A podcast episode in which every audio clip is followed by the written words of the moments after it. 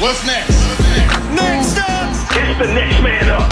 next up, The next step, take the next step. next up, Next. Up next. next up. This team wants to be next.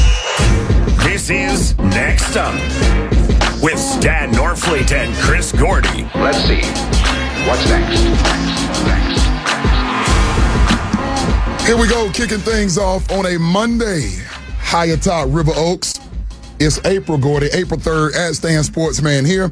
To my left in his customary position, that is at Chris Gordy. Of course, we are at Sports Talk 790. There's my man Trey Campbell. He's sitting in there on the other side of that screen, very large screen here inside the studio. As uh, we thank Sean Salisbury, Brian Lalima, Ryan Money, for getting us going here, starting each and every day right here on Sports Talk 790, your home for Houston sports. Gordy, good weekend for you. Good to see you, man. How's everything in your world? It was good, man. It was a fun, fun weekend of uh, all the Final Four stuff in town. Uh, the Minute Maid Park. I was, I was at the ballpark. God, Friday, Saturday, and Sunday. Uh, Saturday, walked over to George R. Brown. Got to see the uh, the Fan Fest for the Final Four. I did not make it over there. How was that? It's Fan cool, fest. man. They had a ton of ton of families and kids stuff. You know, uh, like not just basketball stuff. They had stuff where you could like uh, throw a football, swing a baseball bat. I mean, they got all kinds of fun stuff over there for the kids. So if y'all haven't been over there, I'd encourage everybody uh, go check that out to, with uh, with the family. A lot of stuff going on there. A lot of celebrities coming through and signing autographs. I ran into uh, John Calipari on Saturday. Coach to- Cal, that's my man. got to chat with him for a bit, and then um, they they had there were two lines of people lined up. I'm like, what are these people here for? One one line was uh, there to get Vince Carter autographs. Another one was for Penny Hardaway. They weren't coming for four hours. I was like, you guys going to stand here for four hours to Yeah, get Vince Carter's. Yeah, autograph? Yeah, So- Fleet, Fleet's not doing that. so there was all that going on. I got over to NRG on Friday to watch the uh, the two teams sh- or, or the four teams at the time shoot Shoot around. around, yeah, I did see that. Uh, UConn had the most fan support, and probably rightfully so. They're the biggest brand uh, in there. And uh, Saturday, I, I was at Minute Maid Park for a while. I was gonna go over to NRG, and at the end of the day, I said, you know what, I'm gonna go home and watch the games. I just Hmm. I don't want to battle all that craziness. But what a finish in the San Diego State FAU game. Felt awful for FAU, Hmm. uh, and then UConn just disposed of Miami. So that one was was fun. But uh, Uh, yeah, let me let me jump in and, and, and start there. Uh, and by the way, for those of you that can't see Gordy, Gordy has a reputation of going to sporting events. He must get merch. Yeah. You get a tee, a sweatshirt, a polo. Every time there's an event, you have to represent, and I appreciate your support in doing so. Before we go hardcore on the game, and yes, we will discuss the women's tournament. The number one trending thing in sports right now is two women's basketball players collegiately arguing and showmanship. So that's what everybody's talking about. So we're going to talk about it as well. But a backdrop to city of Houston. This is the first major event that I've been a member of the media in covering. And so in talking to people moving around the city, it is overwhelming. Houston might be the best site to do anything sports related. Houston can host fights, the Super Bowl, All Star, obviously Final Four. Like, Gordy, does that make you uncomfortable? Because a lot of people say that about New Orleans as well. But I just feel like the infrastructure in Houston can handle all the stuff. I mean, think about yesterday. Yesterday, Gordy, you've got Astros. As soon as Astros wrap up, and we will get to that as well, because there's some things over there that I'm a little bit uncomfortable with. I'm not gonna panic, but I'm uncomfortable. So you got Astros, Lakers in town. I'm out at Chapman and Kirby downtown, and we're watching um, LSU and Iowa the national championship. I took a break. I scanned over to the phone and watched the Roughnecks. Roughnecks are having a tough stretch right now. So, Gordy, all of this is going on, and it felt like there to me there was not a log jam of traffic. It felt like Houston handled everything comfortably, and the response, the restaurants, everybody just seems like it's business as usual.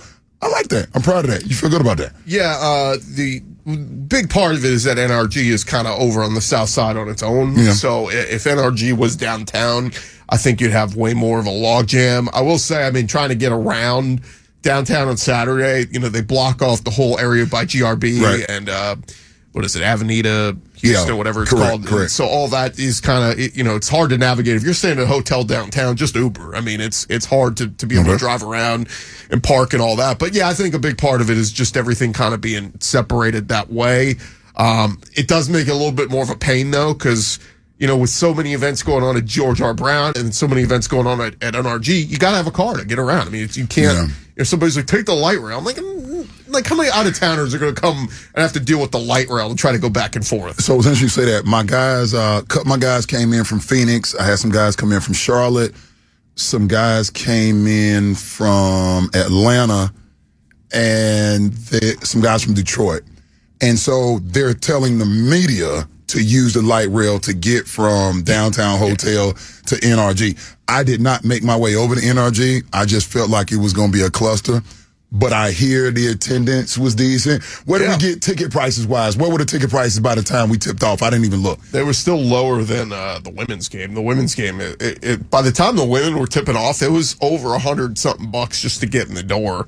Uh, the men's game, I mean, I, I heard you could still right at tip time, you could still get in for under a hundred bucks into NRG. So I'm looking at it right now. So Connecticut, obviously the national championship for the men tonight. We will discuss the women's national championship from yesterday. UConn favored by seven. And I was trying to see what the ticket prices were. Go. Okay, here we go. Tickets as low as $52 to get into the game tonight. yeah, makes sense. I heard that the women's game, uh, and for those that don't know, the, the women's national championship and their final four rather was uh, up in or is up in Dallas as they wrap up and Who won that game, by the way? Okay, Gordy, take you a couple minutes and get you. I, I was thinking that that thing. I said Gordy is going to be insufferable tomorrow.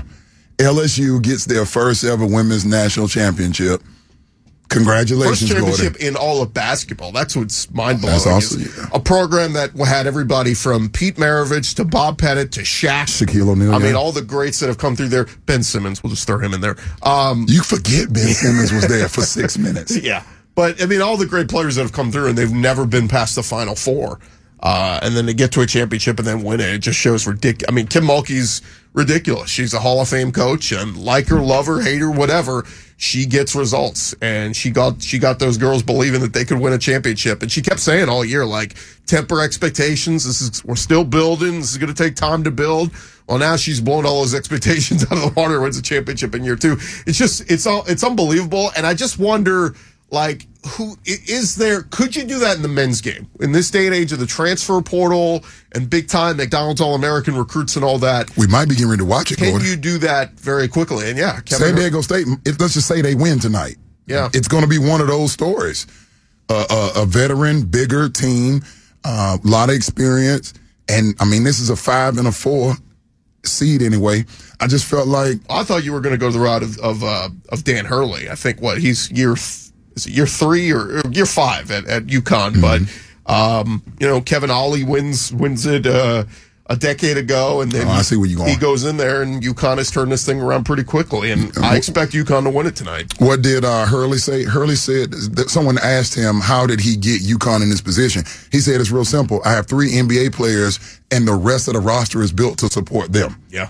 I was like, all right, that's pretty smart in the way you go about it. I was going somewhere else. Oh, so Saturday, I appreciate uh, Echo Park, the Southwest Freeway location. Shout out there. Had a chance to talk some ball with um, Doug Gottlieb. You hear him on Fox Sports Radio. We, uh, through syndication, we air some of that programming from time to time based on what's going on with the rest of the teams. I hear that Gottlieb's in the building today. Really, really enjoyed hanging out, talking with some, some ball with Doug Gottlieb. That was cool. People at Echo Park did a great job. Thank you for their invitation. Housekeeping wise, uh, Toyota Center. That was ugly yesterday. Yeah, they, they were kind of the. I know every time I say Toyota Center, you look up like, Stan, stop it. Don't well, do it. it, I mean, look, we're just we're literally counting down the days. It's it's Sunday is the uh is the final game, Yep. and uh we're just counting down the days till this awful Oh. 19 and 60 season comes to an end. I'm glad you brought that up. So if you have not seen this, uh, Gordy Trey, y'all have to look at this. Uh, the good people Houston that are listening. Please Google Victor Wembanyama, and there's going to be a highlight from over the weekend. And in this highlight, the seven foot five, 19 year old French phenom that we're praying the Rockets land, uh, Gottlieb and I did discuss Victor Wembanyama as well. He shoots the three, Gordy. He misses the three. It ricochets off the rim at the exact precise angle that allows him to rebound his own miss midair and dunk the basketball back. I was like, oh, yeah, me liking some Victor Wembanyama over there at the Toyota Center if we're able to get that done. Yeah, it's I, I I'm trying to temper myself because it's it, like I you can't get your hopes up when when you have as good of a chance at the number three pick as you do the number two, the number one. Like I just can't Gordy. I can't get my hopes up. Positive vibes. I get it. We're going to think it into existence. We're going to make it happen. So, from a weekend recap standpoint, uh, I, I think that's where we are. Again, I, I do have some concerns over there at Minute Maid. We come back, we get into sportsmanship. What is the appropriate level? More college basketball as we get going here on a Monday. This is next up on the Mighty Sports Talk 790.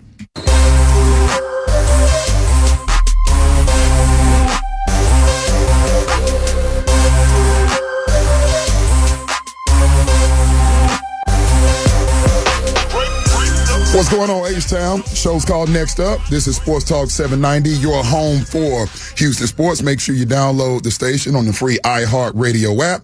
And you can always go into the URL or whatever browser you choose to utilize and uh, put sports790.com in there. You hear uh, Astros insider information. I heard Michael Connor, who joined the Sean Salisbury show to get things started this morning. Uh, we will talk some Texans as well. There's some information, Gordy, over the weekend. Uh, Peter King, Football Morning in America, has some ideas of how Nick Caserio may or may not choose to move forward with that number two pick, number 12, and perhaps trading back into the first round. We'll discuss more of that to come. Just uh, doing a, a backdrop scene set, fantastic weekend in Houston. Uh, the Galleria was silly. I uh, went over there to Joy Uptowns, met some guys, couple cocktails, had some food, hung out with, with some ladies, had a really good time. Appreciate the Hung out with fellas. some ladies. Yeah, the ladies were in the building, my guy, and uh, had a had a really really good time. To your point, celebrities um, had a chance to kick it with Edgerrin James yesterday. What? Edgerrin James was here. Random? Yeah, Edgens was here. Um, couple my guys, I sent them over to Andre Johnson's got a spot. Uh, it's called 80. Some of my guys wanted to go see James Harden spot called 13. So I'm just playing point guard for the city, corner. I'm getting people where they're going. But speaking of guard play, the number one story in all of sports right now, believe it or not, is the women's college game. And some of the reaction from uh, a couple star players. And uh, we, we know that, right, Caitlin Clark, she has been the bill of the ball this tournament run. Uh, she had a historic performance. Gordy, let me quantify this, please. Caitlin Clark smashing NCAA records. Most three pointers made in a single tournament. Most points scored in a single tournament. Passing, Texas Tech's on Sheryl Swoopes. You knew that, Gordy, of course. Yeah. No, I mean she she was like I mean I hate to make this comparison, but she, it was like Kobe or or Steph Curry. Like she was she I like the Steph. She was filling it up, could shoot from anywhere. Uh, bulldog bulldog mentality, and then even when you tried to double and triple team her, she would find the open, you know, the open uh, She's facilitating for sure. teammate Yeah. and, and hit them for a shot, so she would get assists. And I thought they had an awesome attack on South Carolina. Oh, broke my heart. And you know, Dawn Staley, who you know we thought she built this this empire at South Carolina, they were unbeatable.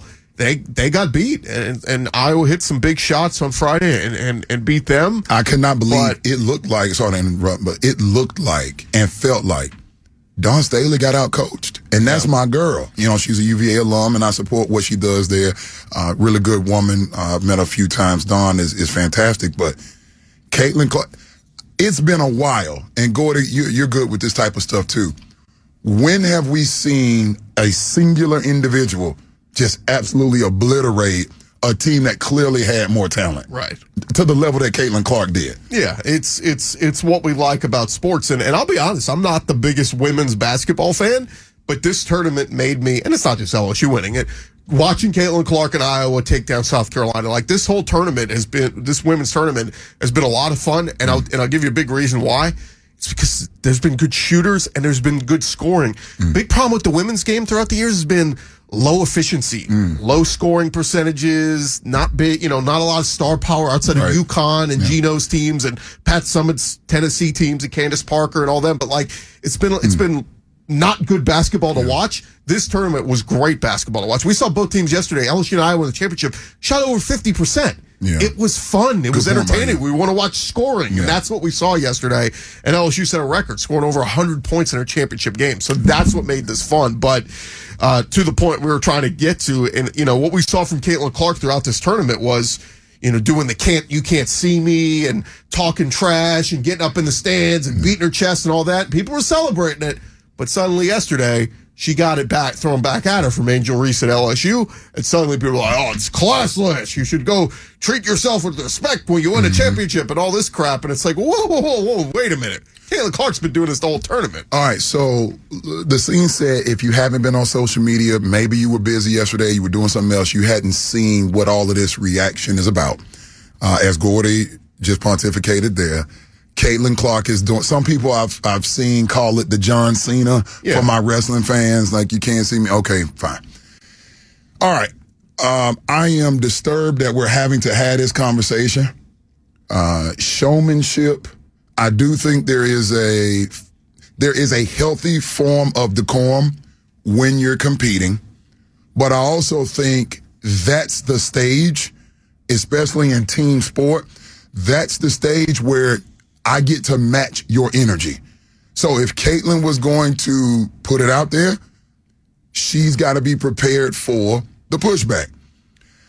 And now, unfortunately, Gordy, there are going to be some folks, us, all of us that have social media and these camera phones, we're going to turn what is healthy competition and we're going to turn it into something else. Angel Reese knew what was going to come of it. She had this to say in reaction of LSU beating Iowa for the women's national championship. I'm I'm I'm happy. I mean, all year I was critiqued about who I was. Nobody. I don't. Yeah, yeah, yeah, the narrative. I don't fit the narrative. I don't fit in the box that y'all want me to be in. I'm too hood. I'm too ghetto. Y'all told me that all year. But when other people do it, y'all don't say nothing. So this was for the girls that look like me. That going that's to speak up on what they they believe in. It's unapologetically you, and that's what I did it for tonight. This was for the more than it was, it was bigger than me tonight. It was bigger than me. Twitter is to go in a rage every time, and I mean. I'm, I'm happy. I feel like I've grown, helped grow women's basketball this year. I'm super happy and excited. So I'm looking forward to celebrating in the next season. Again, that was uh, LSU's Angel Reese in response to uh, the upcoming criticism. And, and listen, all the shows are discussing it. We're not going to spend a ton of time on it, Gordy, but we do have to address it. There's just so many things there. And quite frankly, Gordy, there are some other outlets I think that were. It's interesting. They're calling Angel Reese classless, Gordy, for her handling of it. But I think some of those outlets are classless in how they're coming at Angel Reese. I'm with the sister on that. You know, we, we just live in this space where it's like we we make exemptions, uh, and that's not what I want to say, Gordy. It's like what's appropriate for some people, we can't make that a monolith. We have certain people that were comfortable saying certain things, wearing certain things, going certain places. Like, how did we get to this conversation where this is a controversy, two athletes going back and forth in a tournament?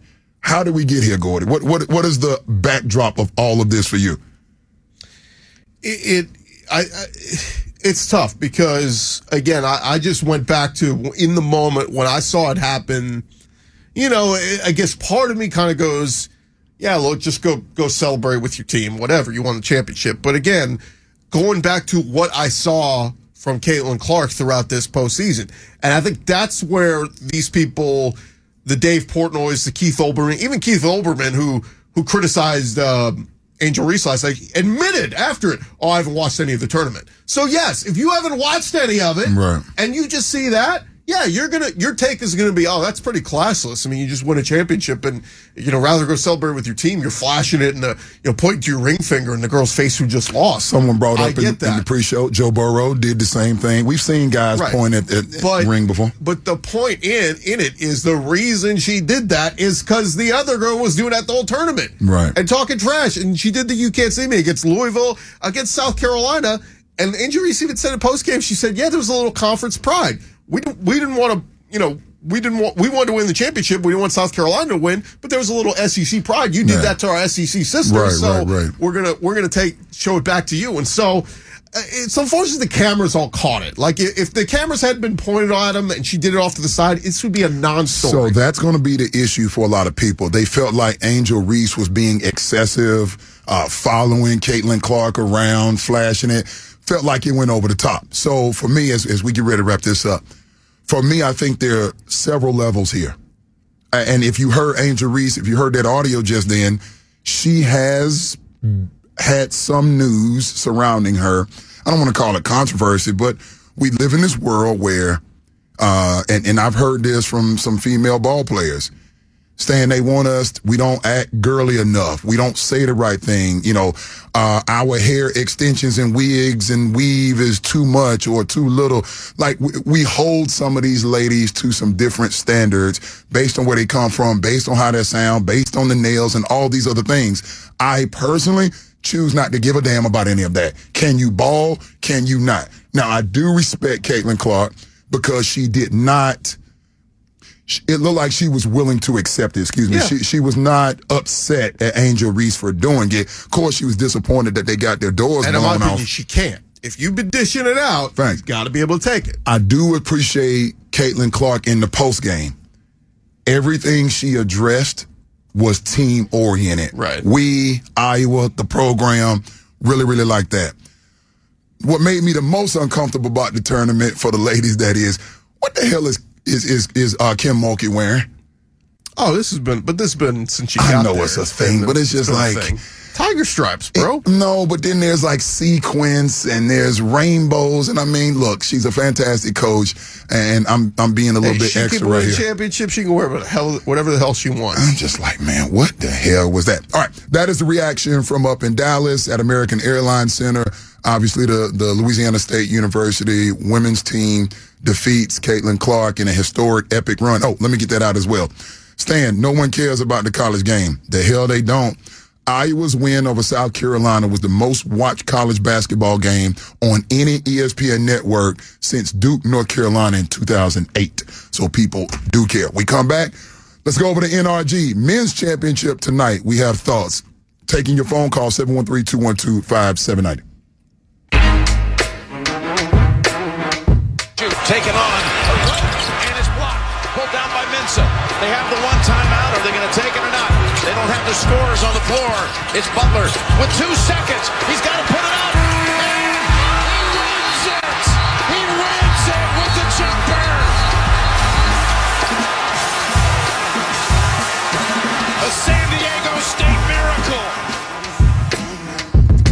Welcome back into Next Up. Stan Norfleet here, holding things down, uh, keeping us uh, inside of the navigational beacons, if you will. At Stan Sportsman, he is at Chris Gordy. Appreciate you, Houston, for hanging out with us. Going to get to the phone lines here momentarily. Just finished discussing the women's tournament, which was an epic success. Uh, some of the best ratings of men or women's college basketball in some 15 plus years.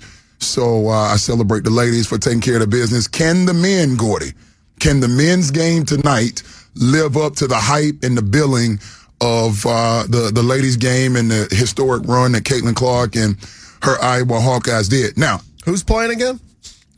San Diego State, you just heard the I know, uh, that's what it the walk off right like. there from Lamont Butler. That's what it feels like, though, right? It's like, like compared to the women's tournament had four. I don't want to say blue bloods, but four You big time brands, yeah. programs that had fans that came.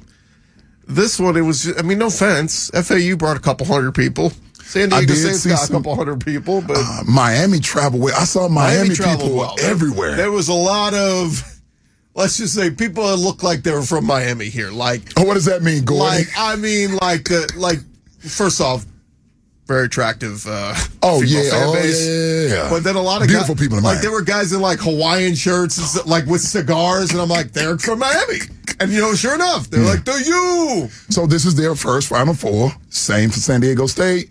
Obviously the same for Florida Atlantic. So they rallied and they pulled up on the city uh, of Houston, obviously. So a couple of thoughts here as we get ready for the night.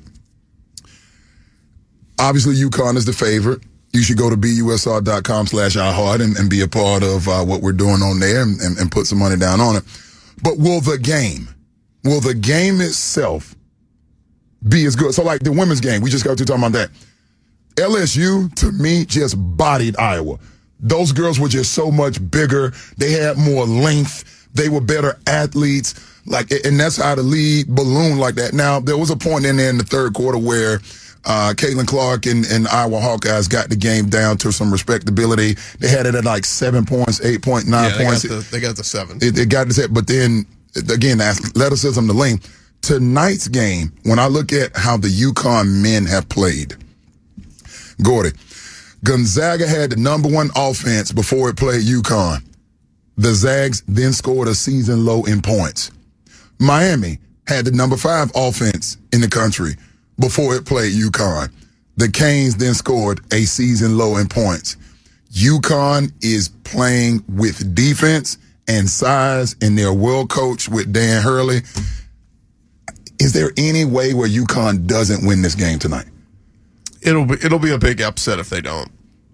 I mean, just just being real. So they, they So is this compelling you to watch this? Like we watch it because this hope is it's what close. we do. I mean, I just want to see. I mean, was it Lamont Butler with the game With the winner on Saturday? yeah. I mean, I, I want to see them play that hard. I want to see that. Like we got to see that that level of play. If it comes down to the wire, then I think we'll clap our hands and say great tournament. Because if it's a blowout like UConn just did to Miami, by the way, that is now every game UConn has played in this tournament has been a blowout. I'm glad you brought that up. Here's what I saw, courtesy of CBS Sports.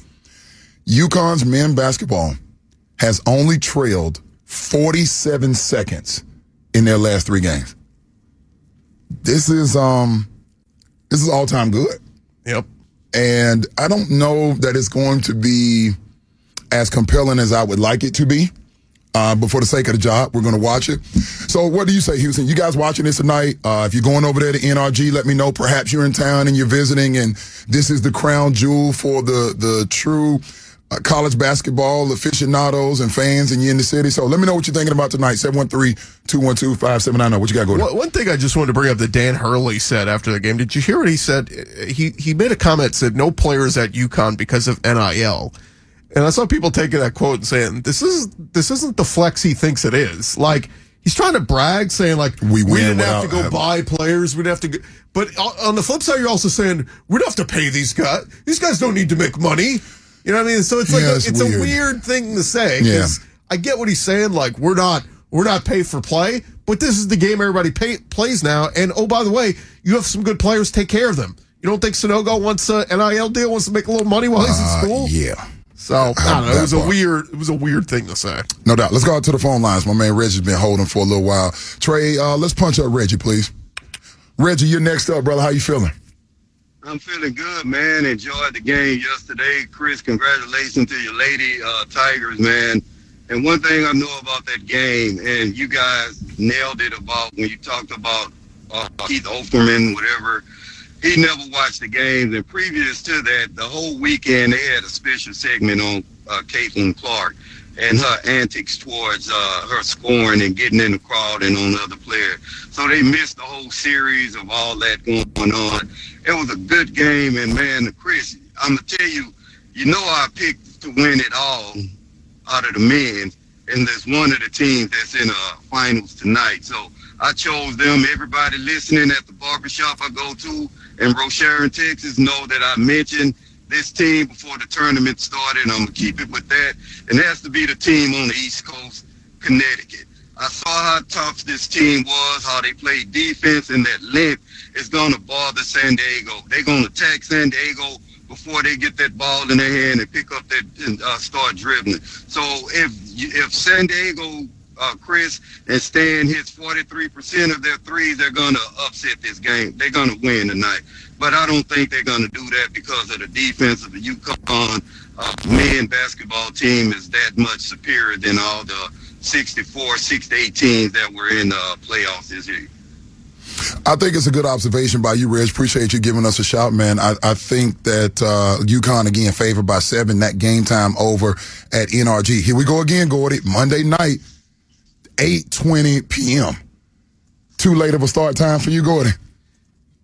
Yeah, it's it's stupid. I mean, it- like somebody uh somebody brought up like first off the women's championship yesterday was at two thirty and the men's championship's at like eight thirty tonight. Like like crazy weird. one one you gotta like stay up all night to watch, and the other one you gotta grab at lunch. Like, can't we find some happy medium? Couldn't couldn't seven o'clock central have worked for last night's women's championship and tonight's men's championship? It just it feels like they're always trying to like overserve the West Coast viewers.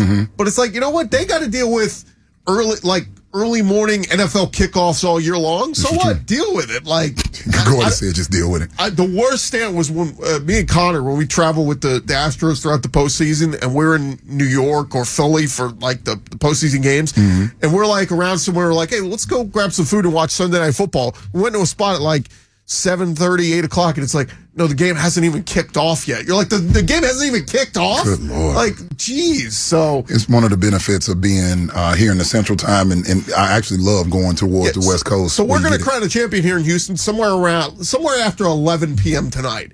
But on the East Coast, you imagine if you Yeah. if you got a job in New York and you got to be at work at 7 a.m. and it's after midnight? having just come from the East Coast, Gordy, I can tell you it's a thing.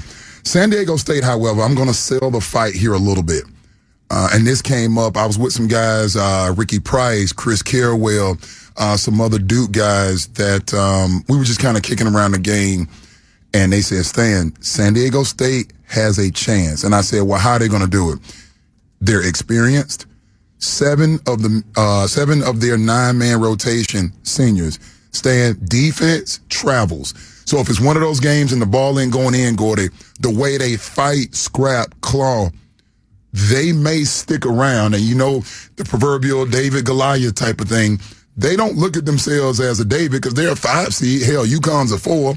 So if they can fight, scratch, claw, hang around for a while, hopefully we just get some compelling television tonight to watch from that standpoint.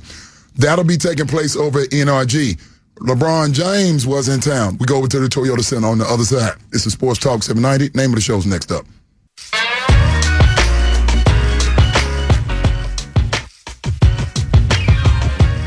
Rebound to James. That came three quarters of the way down. LeBron going to go try the length of the floor. Crossover moves. 3 360. He spins. He scores. He's fouled. What's going on, H Town? Wrapping up hour one on a Monday edition, National Championship edition. Uh, it is now April, April the 3rd, to be precise. Stan Norfleet hanging out with Chris Gordy, uh, Trey Campbell on the other side over there. Thanks to all of you for supporting the station. For those of you that are visiting, I normally don't sound like this, but it's been a really, really long weekend. You know, Gordy, I had some celebrity appearances, so I'm, I'm a little bit winded. Been getting some sleep. You had one. I, I had a, I had a few. I was in the right places, Gordy. I, uh, I mean, I was in high demand. I I mean, mean, my, know, schedule I'm, was just I'm- filled I'm up. hanging out with Bilas. You know, there's uh, Seth Goodman. There's, oh, excuse me, Jeff Goodman. I was hanging out with Coach Seth. I mean, there's uh, Doug Gottlieb, Edgerrin James. I mean, I have a lot of friends, Gordy. yeah. Welcome to Houston for those that are hanging out. Uh, we'll be watching the national championship tonight. Yesterday was really cool moment. Speaking of national championship, we were watching, what was that? I ended up at Chapman and Kirby, so I'm watching the women's game while the Astros were wrapping up. We will discuss what's going on over there at Minute Maid Park as well. So you go from Astros to the women's national championship, and then we get uh, the Lakers in town last night. Did you see people adorned? I don't know if you got out yesterday? Did you see people rocking Lakers gear? I saw a few people just around with the purple on doing their deal. I didn't see it. No, I didn't see any Lakers. I, I mean, every everywhere I went downtown over the weekend, it was Astros stuff everywhere. Did see a lot of Astros. Those gold edition, you have one of those deals. The the gold looks really, really good Yep. with that orange and blue. Okay, Stan, what happened at Toyota Center last night? For those that have not completely checked out, and if you have, come on back in. It's it, it's almost over. We're done. We can then start talking about uh, NBA draft talk. Uh, what next week as the NBA wraps up? LeBron James was not sure that he was going to play. LeBron James logged a uh, what did he have? LeBron James, 18 points in 29 minutes, 10 rebounds, 11 assists, plus 23 when he was on the floor doing his normal point forward thing, making it happen, triple double for him. Oh, look at that guy, Anthony Davis. When he plays, Gordy, Anthony Davis plays 40 points, nine rebounds for AD, no turnovers for him as well. Good. Yeah. No, he's he's great in the 30 games he plays a year. He's fantastic. Do you have to be disrespectful I to mean, AD? is it not true, Stan? Come on. Dude is always hurt. He is always hurt. There was this notion, if we go back and we think about when LeBron chose the Lakers, there was this notion like, okay, LeBron is going to teach AD how to win. And then AD, who what? When he was in New Orleans, what has this been? Five seasons ago, maybe six seasons ago, we all said what? AD could be top five in the league. Mm-hmm. Nobody says that anymore. Right. Think it's about crazy. how many players. Five years ago, we weren't talking about Giannis. We weren't talking about Joker. Who else am I missing? We didn't know who hell Luka Doncic was. So in just Yeah, five Gian- Giannis years, was just coming on the scene. Yeah. look at what like just the names now. It's just mind-boggling. Yeah, De- Derrick Rose thinks Anthony Davis is hurt too much. So, See, you know. what you don't have to always do that, Gordy. It is uh it, it is frustrating. I mean, you know, you you just the Rockets were playing well there for a stretch, and I know they got the win on Friday night against the Pistons, and you know, Pistons are one of the few teams that might be worse than the Those Rockets. are the two of the three worst teams in the league. But you know where we are now. You're playing Denver uh, tomorrow night. Will be the last home game. So if you guys have not gotten out to see the Rockets yet this year, I would encourage you. You know, I know the Astros play a home game tomorrow night, but if you have not been to a game, go check them out once. Just go go support this team and go see Jalen Green and, and and all the guys. Jabari continues. Jabari's Yeah. getting better. Um, you know, like, but like I said, there was a stretch there where they were playing more competitive. They run off three straight wins. And now, you know, there's been a couple games here as of late that have just been blowouts. And we're just looking at three more games. Home against Denver tomorrow, and then at Charlotte Friday, and then at Washington on Sunday. And then all eyes will be on the lottery coming up in a couple of weeks. And what pick will they get? And if it's number one, man, we're going to throw a parade. We will. A Victor Wembanyama parade. And uh, as Tillman Fertitta said, pray for Victor. Remember the footage on social media when the Pelicans were awarded the number one overall pick the Zion year and the sales staff just erupts? Oh, yeah. Because they knew they were going to absolutely print money.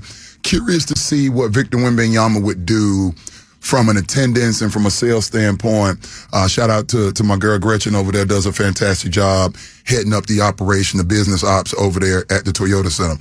Who balled for the Rockets yesterday? There's 24 from Jalen Green, all five starters in double figures. Uh, there's Scoot Porter. He's uh, 20 for him. Alperen Sengun, Alpi, with a triple double in his own right. Take that, LeBron. Not quite a triple double. I'm sorry. He had the 15 rebounds to go with 18 points. Just five assists for him. I say just. Uh, turnovers, two turnovers for Sengun on the five assists. So I'll take that from a guy playing center. Gordy, are you?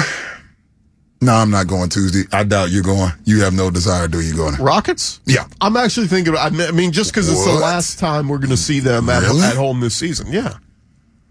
One more time. I may scoot over there and see what's going on. I, we got Astros in action tonight. Go to give us the lineup where you can hear Astros here. Or we running? We're running Astros here tomorrow night. We will run Rockets right here on Sports Talk 790. Correct? Yeah, I'll, I'll pull it up. We'll get to that on the other side. Let, let's step aside. We do come back. I saw something from Football Aficionado. We just spoke about Rockets, draft position. Let's hope we get Victor Wembanyama. Texans are in the news. Draft position. Peter King, Football Morning America, says he's hearing some things at NRG. What to be specific? On the other side. Hour two, next up on Sports Talk 790. Now, what's next? Next up. It's the next man up. Next up. The Next step. Take the next step. Next up. Next. Up next. Next up. This team wants to be next. This is Next Up with Stan Norfleet and Chris Gordy. Let's see. What's next? Next. Hour two here on a Monday, April the 3rd, 2023. Hope everybody's had a fantastic weekend. Uh, things are rolling along quite nicely from the Sean Salisbury show. Got us going this morning at 6 a.m. He, Brian, Lalima, Ryan Money. We will hand things over. That's Chris Gordy over there on my left, by the way. We will hand things over to the Matt Thomas show. He and Ross Villarreal will lead you into the 18. Make sure you get the free iHeartRadio app or you can plug in sports790.com up in that browser and listen to uh, all of the shows here, podcasts, exclusive content, and the like. Gordy would not be a show called Next Up, new show. Thank you. What are we? Seven weeks in. I think this is the start of week seven. Crazy how time is flying. We talk a lot about what the Texans are going to do with pick two and pick 12. And, and I have started, quite frankly, to shift from thinking about pick 12 more than I do pick two. Yes, we know that they need a franchise quarterback. Gordy has been quite vocal in reminding me that they need a franchise quarterback. We are in agreement. How will they acquire? Who will they acquire? The narrative has now shifted to we think it's going to be either Bryce or CJ. Bryce Young out of Alabama, CJ Stroud out of Ohio State. But I saw something, Gordy, uh, from Peter King's Football Morning in America, and Peter King says he's not so sure that's what Nick Caserio will do it two. Maybe we need to start thinking more at 12. Here's the notion. Uh, Peter King, formerly of Sports Illustrated, uh, there is nobody on the beat, Gordy, would you agree that does it better than Peter King? Sourcing, uh, objectivity. He doesn't just say bleep for the sake of being hyperbolic. Like Peter King's pretty dialed in. You would agree? Yeah. Peter King says, we're all operating under the belief the Texans will take a quarterback. He said he's 90% thinks that will happen. He's 90% sure. He says, I remind you guys the Texans pick 12th. He goes on to say, is it impossible, however, that the Texans take the cleanest prospect in this draft class, Alabama pass rusher Will Anderson Jr., and then get the quarterback further down or, you know, at a slightly lower selection? Here's the part that's interesting to me, Gordon. I bring this back. He says, in the last few days, I've heard something about Nick Caserio. It indicates that Caserio is thinking more on the conservative side of things and may not be willing to roll the dice with the smallest QB prospect in a modern draft era. When you hear that from Peter King, Gordy, that he's hearing they may go with the cleanest prospect in Will Anderson Jr., how does that land for you? It's it's silly from a standpoint of, of this, and again, it all comes back to how you evaluate the quarterbacks. But if you you know this whole mindset of oh we can wait on the quarterback, we'll Why just did you have to use that voice? We'll just get the other one later. Like here's the thing: is if you take Will Anderson at two, and he's a bust, but you hit on the quarterback you wanted, it won't matter. If you take Will Anderson, he's a stud, but you miss on the quarterback, that has a bigger ramification on your team. Because I would agree with that. in the NFL, we've seen it. You cannot win a championship. Very rarely can you win a championship with an av- with average quarterback play. You need somebody. You either need a generational special talent franchise quarterback, or you get on the gravy train of a Joe Flacco who gets hot, or a Trent Dilfer who gets hot, or whatever. Like But look at where these dudes are coming from. In San Fran, they haven't had excellent quarterback play. They've had adequate. how many, I think. how it- many Super Bowls have they won? well, they've been in two. Okay, know, and, and was maybe, knocking on the door another difference one. maker a quarterback. Now, I'm, I'm, think- I'm thinking about the Harbaugh crew, but same thing. Like Kaepernick led them to a bowl, but that defense is what drove them and that running game. So the formula is the same from Harbaugh to what Kyle Shanahan is doing. Maybe they think defense, run the ball, offensive line, and you put a guy in there that's serviceable and let him grow in the position. I'm just saying when I hear Peter King say that, He's not just making it up. Now, Peter King does say this is a quote from him. He said, Look, I think it's a stretch that they would take Will Anderson instead of Bryce or CJ based on whichever one the Panthers do at pick one. He said, however, one league personnel man did tell me this, Peter King talking, Caserio has a propensity to trade back. There is conversation happening over there at NRG about them trading out of two and not taking Will Anderson or using the number two overall pick on the quarterback. Nick Caserio is going to have a propensity to getting fired if he if he does something as stupid as this. Well, I let, us let's, let's think about that though. F- finish your thought because I have something that you and I hadn't discussed. And, and Houston, feel free to chime in on this, by the way, if you'd like to. 713-212-5790. Football Morning America on uh, NBC Sports. Peter King is hearing rumors that Nick Caserio may play conservative and take Will Anderson Jr. at two instead of a franchise quarterback, perhaps in CJ Stroud or Bryce Young. Also hearing Nick may trade back. He said in the last few days, what he's hearing out of NRG is very different than it was going into this process. so go ahead. I think this is a case where the owner steps in and says, Nick, sorry, dude. This is my call. You can do whatever you want at 12, 33, Right. all those other picks. At two, this is my call. We're going to get our franchise quarterback. Now I'll defer to you on on who you think, you know, who, you and DeMeco on who you want to take, but we're going quarterback. We just, you know, this Deshaun debacle that we went through these last two years, and Tyrod Taylor and Davis Mills and Jeff Driskel and Kyle Allen, it's been awful. It's been god awful, and we've sucked for the past two years, and we're in a spot now to to correct right those wrongs. There are four very good franchise caliber quarterbacks in this draft, according to most people out there. Mm-hmm. Let's go get our guy. Let's not dick around here. Let's let's let's go get who we want. I was going to. We mentioned Caserio maybe getting the hook. I wonder if Caserio were to trade out of two. And so Peter King continues to say, he says, look, I bet Indianapolis at four and Seattle at five would be interesting, would be interested in perhaps coming up to two to get the quarterback that they want, right? So here's my point.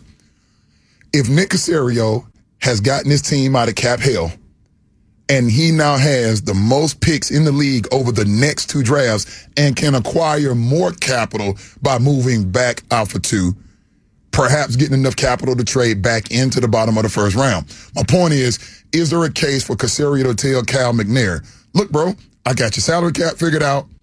I got a can't miss prospect and Will Anderson Jr., so to speak. And you've got all of these picks and flexibility moving forward. Like stabilizing the ship is as much about general management as selecting the players. Yeah, I, I just to me, whenever you trade back, it's because you're in a luxury spot. The reason New England did it for years because they were in a luxury spot. You had Tom Brady, you had Bill Belichick, you were getting the Super Bowls almost every other year. You're in a luxury spot. Patriots could sit there at pick 22 and trade back because you've got your franchise quarterback. You you got a lot of the pieces figured out. We're gonna hey, listen, get more assets for the future. The Texans are not in that spot. You're in a spot where you got a ton of assets this year. Use them. Use them. We're trying to build a foundation. Trading back is something somebody with a luxury. For instance, if Philly, Philly's sitting there with what the tenth pick from the Saints. Mm-hmm. Philly's in a luxury spot there. If Philly wants to trade back, more power to you. Let's add more draft picks for next year and down the road, whatever. That's a luxury. You do not have the luxury when you need franchise players for this team. I don't know that I'm there, Gordy. So I'm just playing a scenario out. And and there's a the thought process here, by the way. Uh, Peter King, Football Morning America, wrote this uh, up on um, NBC Sports Pro Football Talk page. He says the concept here is kind of what Detroit did a year ago. What did Detroit do? Detroit knew that Jared Goff is not going to be in their long term plans at the quarterback spot. So what did they do in the draft, Gordon? They went with Aidan Hutchinson. They went with the sure thing, happened to be an edge defender. Is the mindset similar here for Nick But at least Jared Goff showed he's good enough to he he's when he plays well, he's he's a top 15 quarterback, probably right at 15 or 14, somewhere in there. But like when Jared Goff is good, he can be very productive. He was very productive for the Lions this year. Texas don't have anybody like that on their roster right now. Oh, Case, no, Case Keenum and y'all Davis wanted Mills. Case Keenum. no, neither of those guys are, are top 15. So again, this just goes back to you got they don't have that. If Deshaun were on this roster still, yes, let's go get Will Anderson. Let's go get some some other key pieces here. But you don't have that quarterback. And if you don't have that quarterback, I'm sorry, you're not gonna you're, you're not gonna make any noise in this league or have any faith in, in your team winning without a quarterback. Peter King concludes by saying owner Cal McNair will certainly want the quarterback at number two. He says the Texans fans will likely be deflated if the loser of the Young Stroud sweepstakes in Carolina isn't the pick at two as well.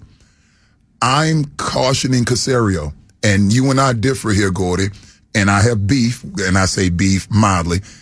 I've gone back and forth with folks that listen to the station on social media about this very conversation. Nick Caserio, quite frankly, even though he works for the McNair family, he can't let the emotions of what the public desire is, right? He can't get caught up in that. Because he's the smartest guy in the room? No, that, I mean, you've assembled a staff. You have personnel dudes that are in there watching the tape. Stick to your board, Nick Caserio. If your board tells you that Jalen Carter and Will Anderson Jr. and I don't know, I'm, I'm going to say it. I don't think it would happen, but Bijan Robinson, that's not going to happen. But I'm just simply acknowledging. Stay true to your board. If Will Anderson Jr. is your guy and you can get him at four, maybe even five, and you aren't in love with these quarterbacks at two, I'm not going to vilify him for that. Okay, and what happens if you trade back to four and then the Arizona Cardinals run up there at three and go take Will Anderson? Then what? Then I'm saying if you were to move back, then if you move back, you got to You go. don't get any of the players you wanted. It means no. It means you take Jalen Carter. Like you're you're going by going to four and trading with Indianapolis. it interior D lineman. I mean, it's it's a need, but it's not like your one of your immediate need. Immediate need would be edge rusher, pat, you know, pass rushing havoc wreaker on the edge or quarterback. Those are your two biggest needs. What did San Fran do? Armstead, Ken Law, uh, who's the one that they traded? Uh, Solomon Thomas. They put in San Fran, the mentality is we're going to put a lot of draft equity, a lot of high picks into the interior of that defense. I'm not saying it's likely. Peter King says he's 90% sure that it's going to be a quarterback, but he's hearing rumors coming out of NRG that they may be starting to lean conservative and Will then- Anderson Jr. Well, then. I'm hearing rumors that Nick Caserio may want to start packing up his things because you ain't gonna be here long, bro. If you if you miss on this, Speaking of missing, we go over to Minute Maid Park. Uh, there's a guy over there that's doing a lot of swing and miss. Are we concerned, Astros fans? First set of the season against the White Sox has concluded. Let's go have a little revisionist history, shall we? Next up continues right here on Sports Talk 790. The 2 2. Hit off the hands, looped right side, going back. Vaughn makes the catch in the outfield grass, and that is the ball game. The Astros made it interesting in the ninth, scoring twice, but they come up short as the White Sox earn a split of this four game series, defeating the Astros by a final of 6 to 3. What's going on, good people? Stan Sportsman. Uh, you can find me on social media at Stan Sportsman, Chris Gordy alongside, and we are at Sports Talk 790. We are your home for Houston sports, and that does include being the home for your Astros coverage. As we heard just there, Astros come up short over at Minute Maid Park yesterday, six to three. Gordy, the last time you and I left these airwaves, the Astros had opening day. That was on Thursday. They had not played yet uh, by the time we got off the air. So we've had three games since the last time you and I have spoken. Okay. Um, I'm, I'm a little nervous in some areas. Now, you're going to tell me not to be, I presume. Uh, where I want to start? This rotation. They, okay, let me do this. Let me, and it's a great radio, right? Gordy, does this, they're two and two. Does this feel like a 500 ball club or does this feel like one and three? no, they feel like two and two. I mean, you you you play you played well in some spots, you didn't in some spots, and you got beat twice, and you won two games. Um, I will tell you this: to me, the story of this series was the White Sox starting pitching It's really good. That the starting the White Sox starting pitching kind of outdueled your starting pitchers. Dylan Cease gave up just one run on Thursday. Lance Lynn gave up two runs on Friday. Lucas Giolito gave up two earned on Saturday, and Clevinger pitched five shutout innings yesterday. I mean, that's that's dominant baseball. That's better than what you got. Uh, Framber was dominant Thursday. He went five innings of no of no runs. Right. But then all your other guys gave up, I think, three runs each from Urquidy to Garcia to, um, yeah, I mean Javier. I mean they all gave up multiple runs, and so it's just. Yeah, th their starting pitching was good, but I'm willing to chalk that up to the White Sox are actually a pretty good squad, and they actually have a manager who knows what he's doing now after they got rid of the Tony La Russa debacle. It's so a, it's a fair assessment, you I think, in terms of uh, management. Uh, also, clearly, right, the arms over there for the White Sox got the best of the Astros. I bring you also this from the Astros standpoint. Can we get somebody to go longer than five innings? well, that, if you heard Steve Sparks on with um, with Sean Salisbury this morning, he talked about it. The World Baseball Classic threw everything in a funk. He said, you know, multi- multiple of these pitchers that were off doing their thing with the with their respective teams in the World Baseball Classic, Right. like Urquidy and Garcia, um, you know, they didn't get the ramp up that they needed. And the ramp up, he said, that they would have gotten through spring would have been that they were ready to go out of the gates to go at least six innings in these opening starts. Instead, you got four to five innings out of each one, and now that's you know it's you have to get the ramp up in season. It's not you know not the end of the world, but it just kind of it, it was taxing on your bullpen where you didn't have a day off, where you literally just played a four game series and you go right into the Detroit series starting today, Right. And then you and then again not a day. You, you play Monday, Tuesday, Wednesday. You go right into a Thursday. What is it? Uh, Saturday, Sunday series with Minnesota, so you don't get a day off until Friday. Isn't it eight games? Is it eight games in eight days? Is that what it is by the time we get to next Friday, or is it seven There's games, something seven like days, that. something like that? regardless, like it just means you didn't get long extended outings out of your starting pitchers in the opening series, so your bullpen got taxed, and then don't have a day off until Friday. It just it, it puts pressure. Hey, Hunter Brown, you better at least give us five to six tonight, because if he can't, again, it's just more taxing on you know Ronel Blanco who had to pitch multiple innings the other night, and and some you know some of the other guys, uh, Seth Martinez. So you have those guys. It just um, you know you're gonna have to turn to them to to get even more extended outings out of the bullpen. But again. To me, it's you know some of the hitters in this lineup are slow to get going. Bregman's in I was working my way to the, over there. yeah, Bregman's in an 0 for 16. 0 for 16, seven. Ks. So again, and I what we we were doing the uh, cross show talk right as the Sean Salisbury show was ending, and you and I were getting ready to get in here and get warmed up, and I made that comment to Brian Lima, and I said, Brian, Brego is 0 and 16. He said, Oh, don't worry about it. We've got 150 whatever games left.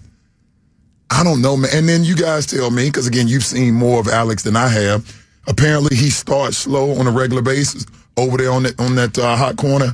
Yeah, last year he batted 233 in April. Uh, 2021, he was actually pretty strong out of the gates. He batted about 299 in April. 2020, the COVID year, batted 179 in the first month. And then you go back to 2019, uh, he started one for 15 that year. So he's a notorious uh, slow starter out of the gates. And so all it's going to take is, like uh, Brian Lee was saying, he's at some point he's going to shave his head. He's going to do something to mess with the juju and get it going. And then I'd expect in the month of March or or, or May rather, it'll probably be Bregman will bet 370 or something. And he'll have a really hot month. So. It, he's it, he's exacerbated a little bit because you have no Altuve, mm-hmm. you have no Brantley. You're playing guys like Corey Julks and David Hensley who and mm-hmm. Yainer Diaz, who are all getting their real first taste Sure. of extended playing time Sure, in the sure. big leagues. Yeah. It's just a lot to ask of that staff when you're facing, oh, by the way, Dylan Cease, number two in the Cy Young last year. No doubt. Lucas Giolito, Lance Lynn, Mike Clevinger. These are all good pitchers. Sure. And it just kind of took their toll. But there's some good. I mean, we saw good Jordan. Hit, I was going you know, hit a to. was like, clearly Jose Abreu was worth the money that they paid for him to bring Yeah. him over. had some big shots. Uh, Kyle Tucker, you know, had four big hits over the weekend, including a homer. So there was some. And then Jeremy Pena goes over yesterday, but he had a hit in, in each of his first three games out of the leadoff spot. So there's been some good, some bad. But I'll just say this: my freakout factor will be a lot higher if they go and lose two out of three to the lowly Tigers. Tigers are 0 and 3, by the way. You need uh, to- first pitch 7 10 You need to at least take two out of three, if not sweep. Yes, we'll be having some very different conversations Miller this week if they don't take care of business versus Detroit, uh, Detroit in town over at Minute Maid Park. Uh, arms, I want to make this comment as well. What's going on with Pressly? He keeps shaking that arm. He keeps fooling with it, Gordon. Well, some people pointed out they're like, well, he's he's done that before in the past. I just noticed he didn't look comfortable, and uh, somebody did bring up to me that they thought the the pitch clock has kind of had a, an effect on him. So uh, he he, missed, he you know he pitched Thursday, and then he was out the the next you know he was out yesterday and Saturday, and they said illness. Um, That's what they said. yeah, I don't know. I don't know what the issue is. They said they were going to, Dusty said yesterday they were going to check on him and they thought everything was going to be okay. So we'll see. Um, but again, I, I would chalk it up to maybe it just felt like the, the momentum of the pitch clock and the speediness there. He, did, he wasn't a big fan of that. And so, uh, we'll see. I expect Pressly will be back in there, uh, if not today, tomorrow. And then Dusty gave us some updates on some of the other guys. He said uh, Michael Brantley already flew back to Florida. He's getting some work in there. And I think Brian McTaggart asked him uh, in our media scrum yesterday. He said, uh, "So what do you expect? Maybe by the end of the month?" And Dusty goes, "Yeah, end of the month or earlier." And then McTaggart said, "Will that include you know a rehab stint?" He goes, "Yeah." So we'll probably see Brantley either at AAA Sugarland or uh, I I would assume that's where they would send him because it's easier. It's right here. Probably in about I don't know what's today, March third. I would say maybe in two and a half to three weeks, we'll see Brantley out there in Sugarland for a couple games, and then back with the big big league club by the end of the month at the latest, and then uh, and then Lance McCullers through yesterday.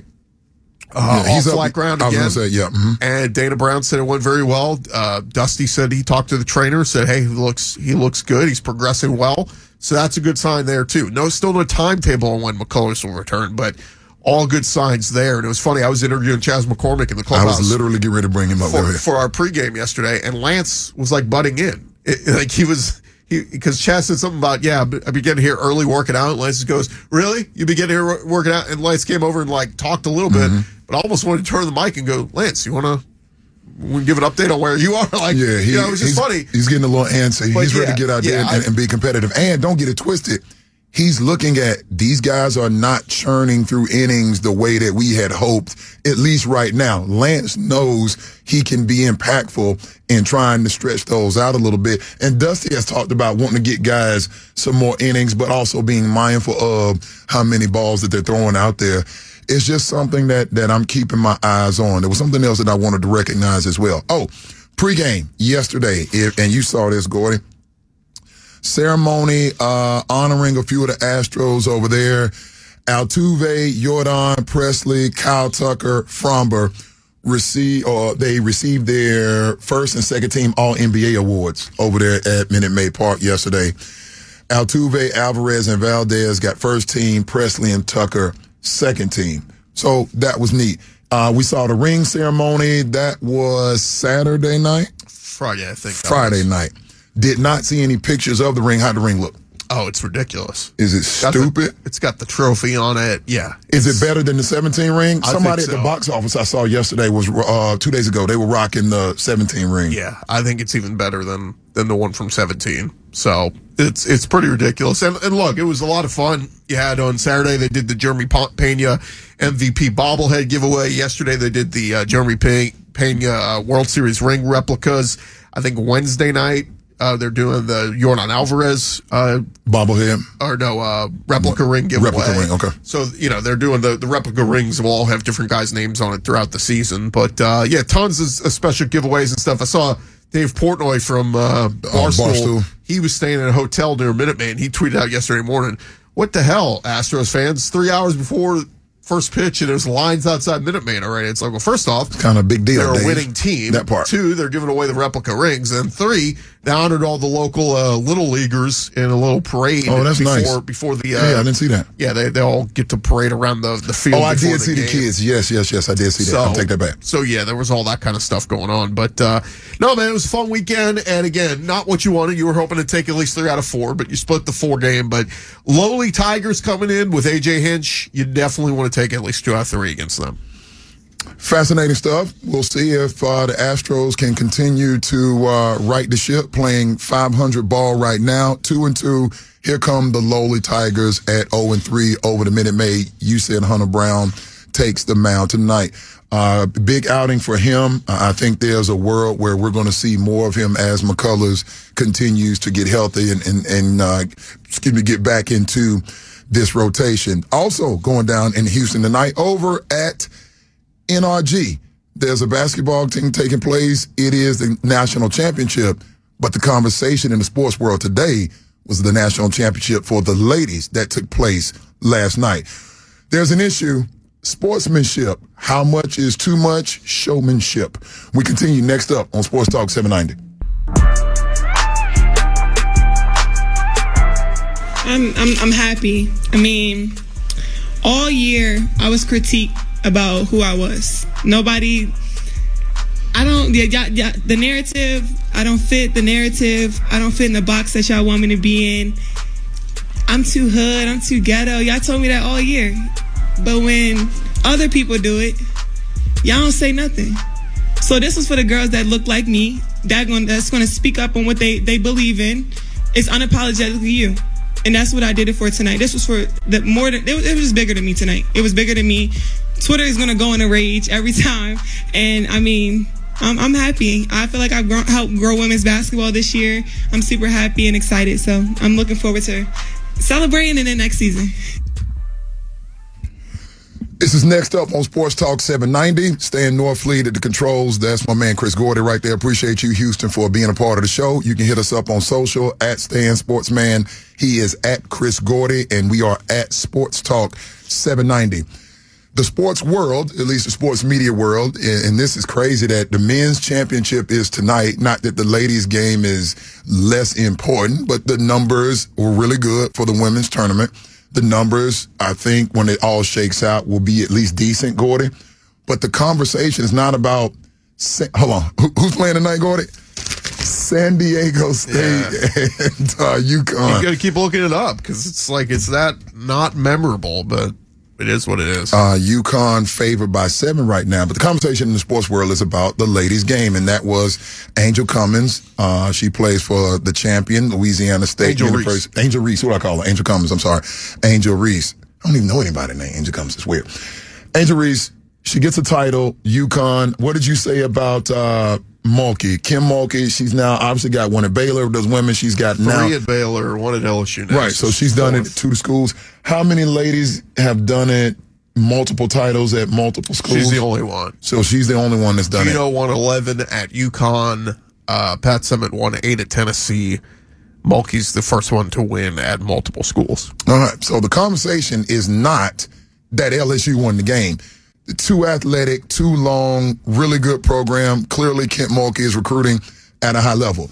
All the conversation that anybody's talking about, it's all over Twitter. The networks are showing it here in the studio. Is did Angel Reese show up? Caitlin Clark, who had a historic tournament, uh, most, most points scored by a woman in the tournament since uh, Sheryl Swoopes at Texas Tech.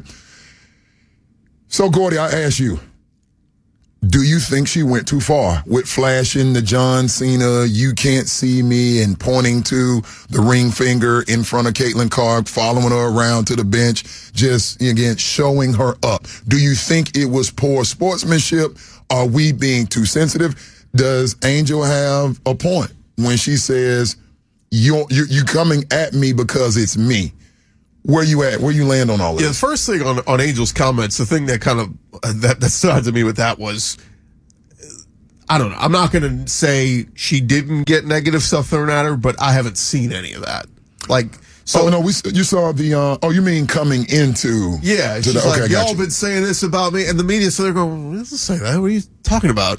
Like, Is there it- somebody you plugged into LSU? Is there somebody locally that's maybe harsh criticizing the ladies I haven't seen it, but but what it reminded me, Stan, is of the night Georgia won the national championship. What Mm-hmm. we heard from some of their players, everyone doubted us. Everyone picked this. and I'm going, who in the hell picked? No one doubted Georgia. What are you talking about? And I think this goes back to the coaches. I think the coaches do this crap. Kirby. Smart has done it at, at Georgia. Nick Saban has done it at Alabama. And now I think Kim Mulkey's done it at LSU. She convinces her very talented, super loaded team that everyone's out to get them, that no one believes in them. Rat poison? people think, yeah, she puts, they put this in their heads, and these players come out, they're like, yeah, everybody's been bashing me all year. Who's been, everybody's been talking about how great a player you are. What are you talking about? Everybody's been bashing you. I mean, not to say there's not going to be some seven, eight, nine, ten idiots on Twitter. Oh, for sure. That might come at you, and if that's, that's the not case, then everybody. sure. Yeah. But when they come out and you say, yeah, everybody's been saying this about me, nobody said that about, like, slow down here. But I think that goes back to the coaches. The the good coaches fill their talented, super talented players fill their heads with. Yeah, you know, nobody believes you can do this. You know, uh, this this website picked against you. This website picked you to lose too, and it's like, man, like, okay, whatever you got to use for motivation, it worked. So this is uh, Barstool. You, you mentioned Portnoy and, and some of his groups over, some of his dudes over there. This is um, the Mark Titus show. He says Kim Mulkey needs to stop trying to make it all about her and let her players shine. But then Kim was very supportive uh, of coming to the defense of Angel, essentially saying, no, Angel Reese is speaking on behalf of how we feel. We felt like Caitlin Clark and the Iowa Hawkeyes and the historic run that she's performed in this tournament, we felt like it was a jab at us. So, do you have an issue where we talk about sportsmanship from the player standpoint? Do you think Kim is maybe doing a little bit too much and making it more about her, the wardrobe, the antics on the sideline? She lost her mind on a blown call, which I thought should have been a foul yesterday. Do you think maybe you, you talk about supporting her team and fueling the ladies and, and creating that competitive edge. But is it also working in reverse? Is this maybe making it more about her in a negative way is what I'm trying to get to. No, I mean that's that's that's just who she is. But I did find. I mean, like I don't know. There's so many people out there who hate Kim Mulkey, and it's just I don't know. I find it odd. I mean, she is one of the best coaches out there, and I think it's it's funny because Dawn Staley's got it too. It's like I, th- I wonder how much success has to do with it.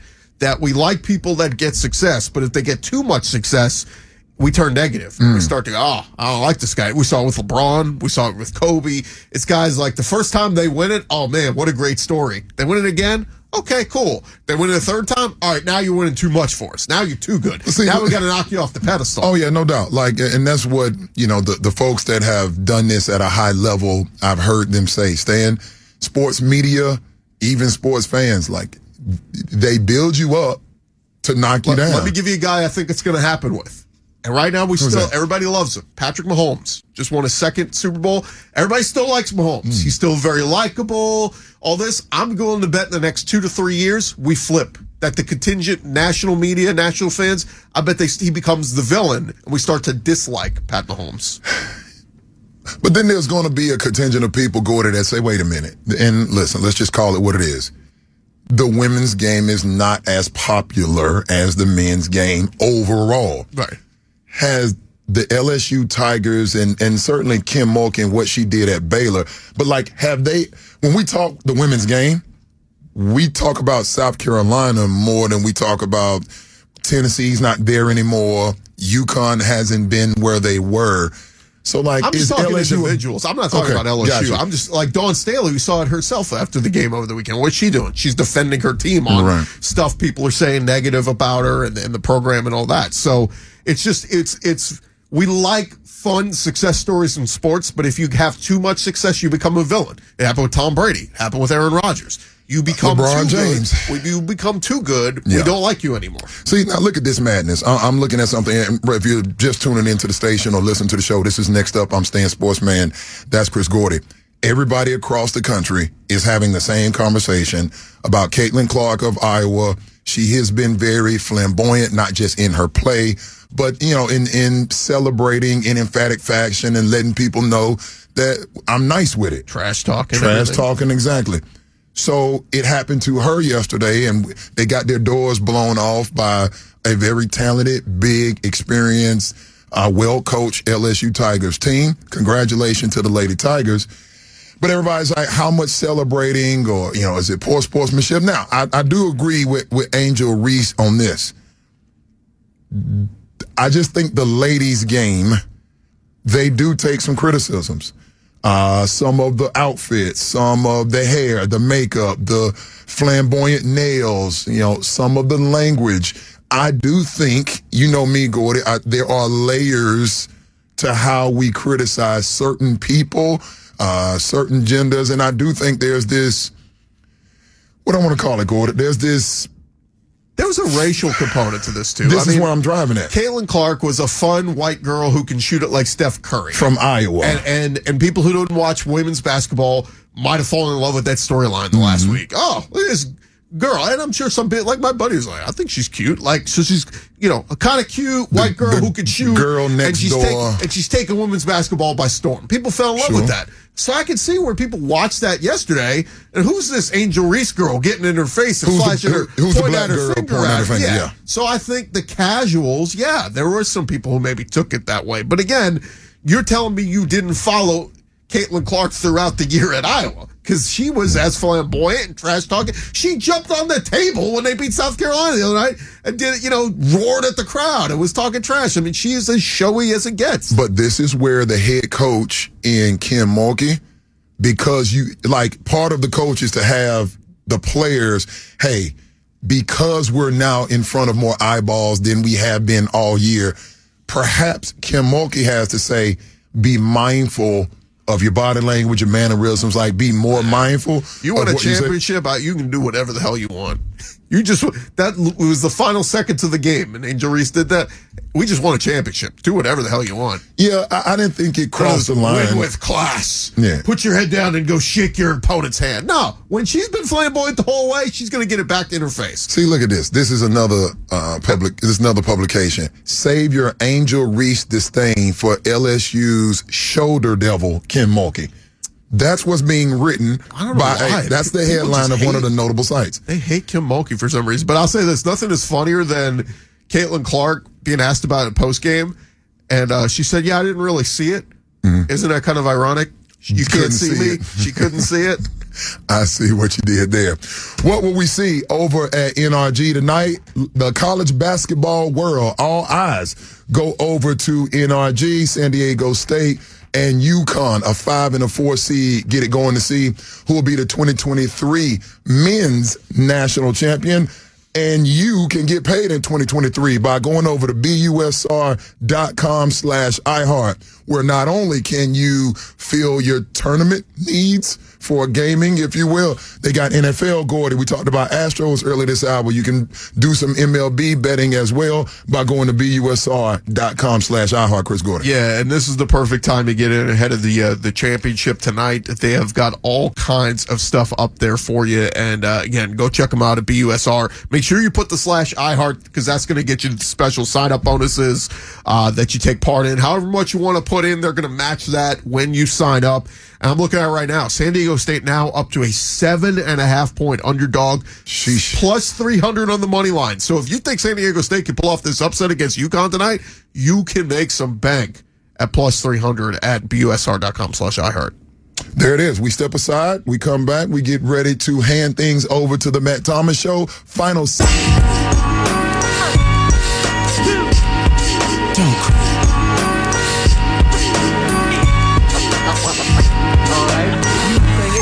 All right, Houston. Name of the show is next up. Stan Norfleet here. It's my man Gordy right there. Trey Campbell. Appreciate to all of you for tweeting into the show.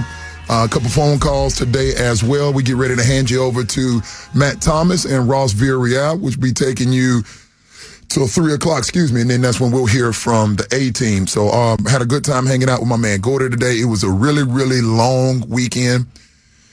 I mean, I think I, I went to, I did not go to Toyota Center, but I was at least downtown around Toyota Center. Did make it by Minute Maid for opening day, as you know, Gordy. Bayou Place had a college slam dunk and three point contest. Went over there and hung out with some people. I mean, I was bouncing around. Uh, Westheimer was crazy. The Galleria was stupid. So Houston, everything that that the visitors have shared with me, uh, because this is still some people's like first time hanging out in Houston, and some people haven't done an event, a big event like this in Houston. They haven't done All Star Super Bowl and the like. So Houston should be really proud, Gordy, of what they've done and facilitating that. Um, with three teams in the men's Final Four for the first time, FAU, San Diego State, and Miami.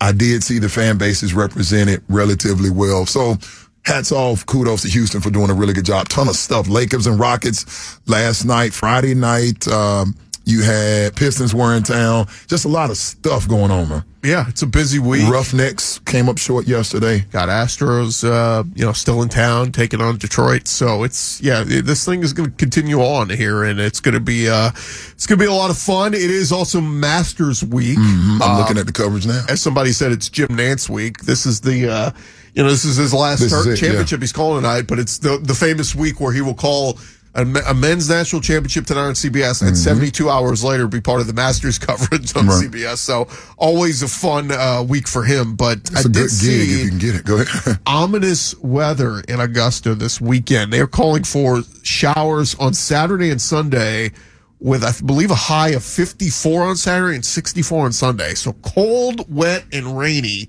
Not great, but uh, Tiger Woods is out there. So he got there yesterday afternoon, started uh, his practice round, 25th start in the Masters for Tiger Woods. So he's under 89 in Augusta National, the best record of any golfer at that course. Pretty good. Even with a bad back, bad foot, bad legs, all this stuff, he just always plays his course well. So Tiger has not recorded a top 20 finish in a major since winning the Masters in 19, the longest drought of his career. So uh, that's one of the things. It, someone asked me one time, "Is that like a bucket list item for me, Gordon, going to the Masters?" I'm not an avid golfer. I you don't. lived in Charlotte. It's not far from Augusta, right? No, you can get to Augusta in a couple hours. Yeah, it's like two, almost it's like 215, Right. two and a half, something like that. Oh, yeah, there you go. Thursday, 55% chance. Friday, 88. Saturday, 82. Sunday, 60% Yeah, look, look at chance. Saturday. High of 53, 82% chance of rain. Yuck. I don't. I, I mean, we're going to be playing on Monday. That's that's what that's telling me. They're going to suspend play at some point. We're going to we won't finish this thing till, till Monday of next week. Speaking of weather, roof was open. Roof was closed at Minute Maid on Thursday. Was the roof open this weekend at Minute Maid? No, Shut it down? Yeah, they they never had the thing open. The- You were telling, you and I were kicking it around. You said the players don't like it. Right. Uh, they, they said the wind comes in and it just throws off all types of stuff. all of them, pitchers and and the and the hitters, all prefer it to be closed. So we'll, we may, I don't know, there may be a day or two. We get some cold fronts coming through.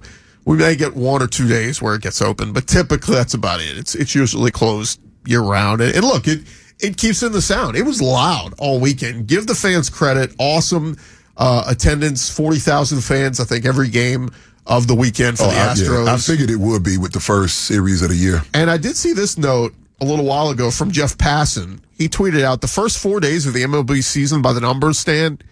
At, at this point a year ago, we had played 49 games. At this point this year, we play 50 games. Average time of games a year ago at this point, three hours and nine minutes. It's too long. Average time of games this point this year, two hours, 38 minutes. So we are getting about 30 minutes less gameplay this year. And I'm here for it. And the batting averages are up from 230 a year ago to 245. Stolen base percentage up from 67 to 83%. So we got movement, we got more action. Yeah. All good for the sport of I. I, I totally, totally agree. And again, for the casual baseball folks like myself, I can give you a couple hours. I can't be giving you three and a half hours of baseball. I don't love it that much. And I'll tell you this, it's affecting the broadcast team too. I was listening to some of the game yesterday on the radio. They come back from break. Robert Ford goes, and uh, welcome back. Uh, Chas McCormick stares at a pitch, 0-1. Like he's, the action was already happening as, As they they out of the come right back from break. Yeah. I like that. Appreciate those, uh, the good people and those guys that are on the call for Houston Astros baseball as we at Sports Talk 790 are your home for Astros baseball. Gordy, good stuff out of you today. We get ready to step aside. Thanks so much to Trey Campbell. Thanks to all of you for being a part of the show. Matt Thomas comes your way here momentarily. Enjoy college basketball tonight. Enjoy the Houston Astros as well. And God willing, we'll do it again tomorrow. I'll try and get my voice together. I need some more green tea. It was a long weekend. Thanks so much, man. We'll see y'all. This has been the mighty Sports Talk 790. Name of the show is called Next Up.